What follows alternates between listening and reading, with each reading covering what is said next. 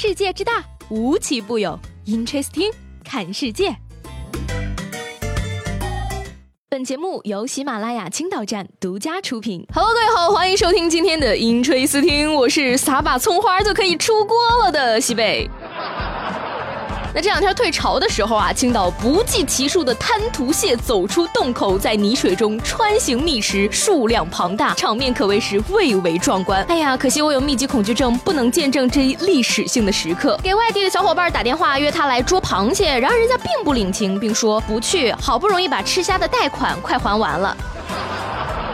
呃，说的好像有道理哈，青岛一只虾你们就破产了，还敢去捉螃蟹？而且呢，就目前的情况推测呀，这个螃蟹肯定不好吃，不然怎么可能活到现在呀？早就濒危物种了嘛。所以呢，奉劝各位打算去捡螃蟹的朋友，一定要三思了。那捡螃蟹都需要三思，离婚这么大的事儿呢，更需要冷静了。什么？你不要冷静？对不起，那我就要给你发离婚冷静期通知书了。胶州市民郭某与朱某呢，今年都五十多岁了。自登记结婚以来呢，因为家庭琐事，先后两次离婚又复婚。今年六月份呢，两人又闹起了矛盾，于是开始了第三次离婚诉讼。那胶州法院法官调查发现，二人的主要矛盾根源仍然是家庭琐事，双方均没有原则性过错，起诉离婚像是一时冲动所致。因此，为了尽量挽回两人的婚姻，法院向他们发出了该院首份离婚冷静期通知书。那所谓离婚冷静期呢，是指夫妻离婚时，政府强制要求双方暂时分开，考虑清楚后再行决定。那期间呢，政府也会安排双方进行婚恋辅导，以挽救婚姻。哎呀，为了家庭和睦，政府真是用心良苦啊！不过呢，我建议结婚登记前也应该发一个结婚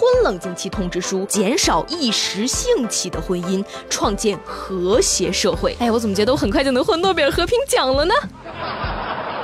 有人离婚被劝，有人骂人被罚款，怎么回事呢？黄岛男子孙某啊，开了家中介服务公司，与张某呢因业务往来产生矛盾，张某就在微信朋友圈用粗俗言语辱骂孙某，并附上了孙某的公司信息及手机号，给孙某造成很大困扰，公司经营也受到一定影响。于是孙某叫张某诉至法院，要求他道歉并赔偿。那经黄岛法院调解呢，张某认识到了自己的错误，同意删除其朋友圈的不当言论，连续三天在朋友圈中向孙某道歉，同时赔偿孙某经济损失一千五百块，吓得我赶紧翻了翻自己的朋友圈，还好都是做微商的配图，没有骂人的内容。要说这个张某啊，也是智商感人，朋友圈骂人居然想不到屏蔽当事人，你是想要把我笑死，然后继承我的蚂蚁花呗吗？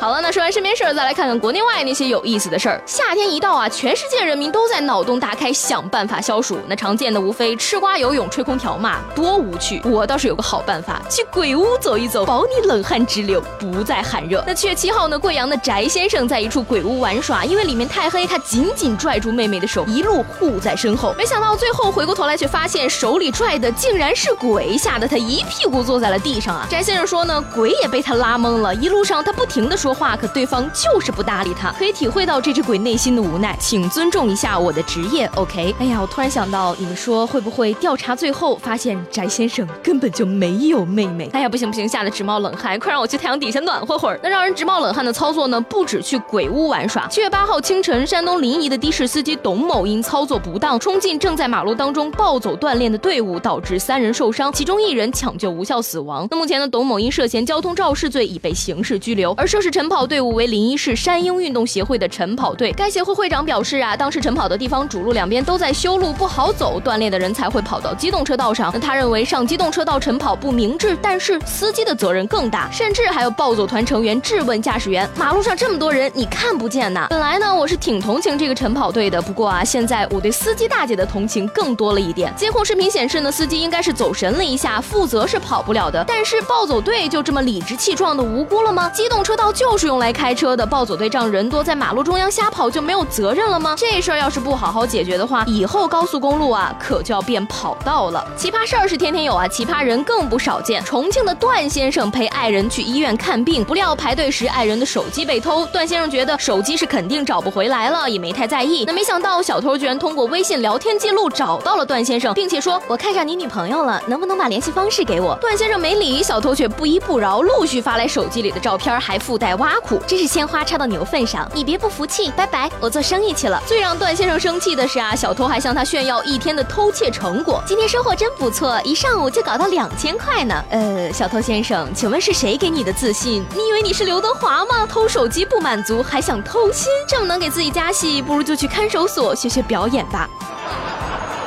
那不过话说回来呢，这倒确实是个走心的小偷，别人都是情不知所起，一往而深，而我不一样，我是钱不知所去，一贫如洗。